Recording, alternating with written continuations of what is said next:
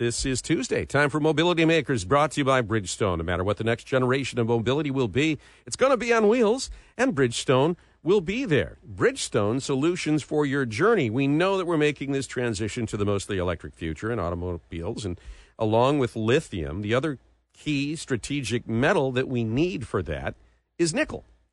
Um, right now, we have enough nickel to satisfy our needs, but once we really have the build out of the battery economy, uh, we're going to need a new source. And perhaps the largest source, even bigger than Russia's, is right here in the Great Lakes region, specifically around Lake Superior. We learned about this through a story that Riley Beggin broke in the Detroit News, and Riley's good enough to join us this afternoon. Hi there. Hey, how are you? I was going to do a dad joke and say a nickel for your thoughts, but I more. so, so what? I mean, how big are the mineral riches that we are talking about in terms of the potential?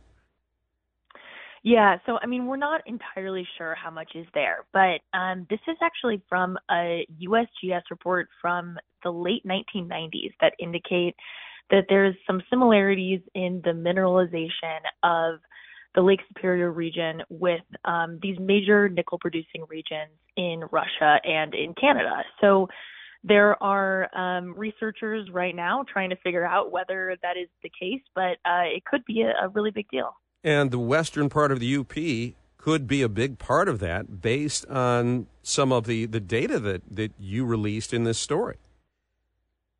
Yeah, definitely. Um, it it could be a really big game changer, and this is kind of going back to something from, uh, you know, millions of years ago, um, an underground sort of volcano system that brought up this rock, um, and we're already seeing indications of that in uh, eastern Minnesota, but there is signs that there could be more in the western UP. Yeah, that's a rather large finger that extends down.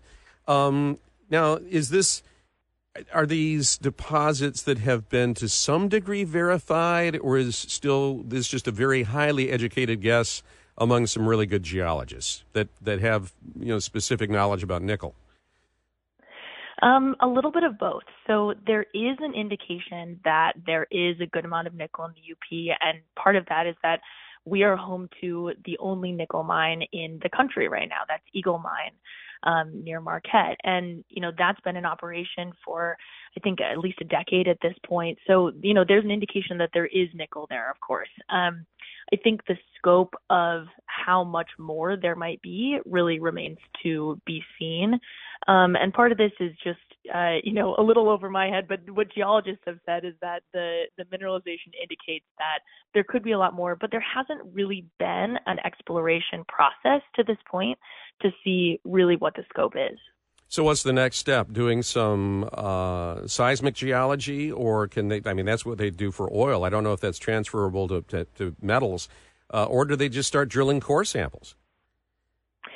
So there are two different projects underway, which I wrote about in my story, and they are a little bit different. They have different goals, but they have similar um, methodology. So one is Michigan Geological Survey. That's uh, federally funded researchers through USGS that are looking for um, nickel in the UP. And then the other one is Talon Metals Corp, which is a mining company that's already setting up shop in Minnesota and is looking for more nickel in the UP. So the way that both of these groups are doing this is they're flying planes and drones over the UP. They're mm. looking for um, differences in the geological signature. So uh, the way that was described to me is there might be differences in the magnetism of the Earth um, and a sure. couple other sort of unique signatures like that. And when they look for something different, that's when they um, you know, go down to that specific spot. They're going to drill a core sample and send that back to researchers who will see whether there is nickel there, and uh, they'll kind of go from there. I have less than a minute left, but there is an eco- ecological dilemma here. While we supposedly need the nickel in order to, for the battle against CO2,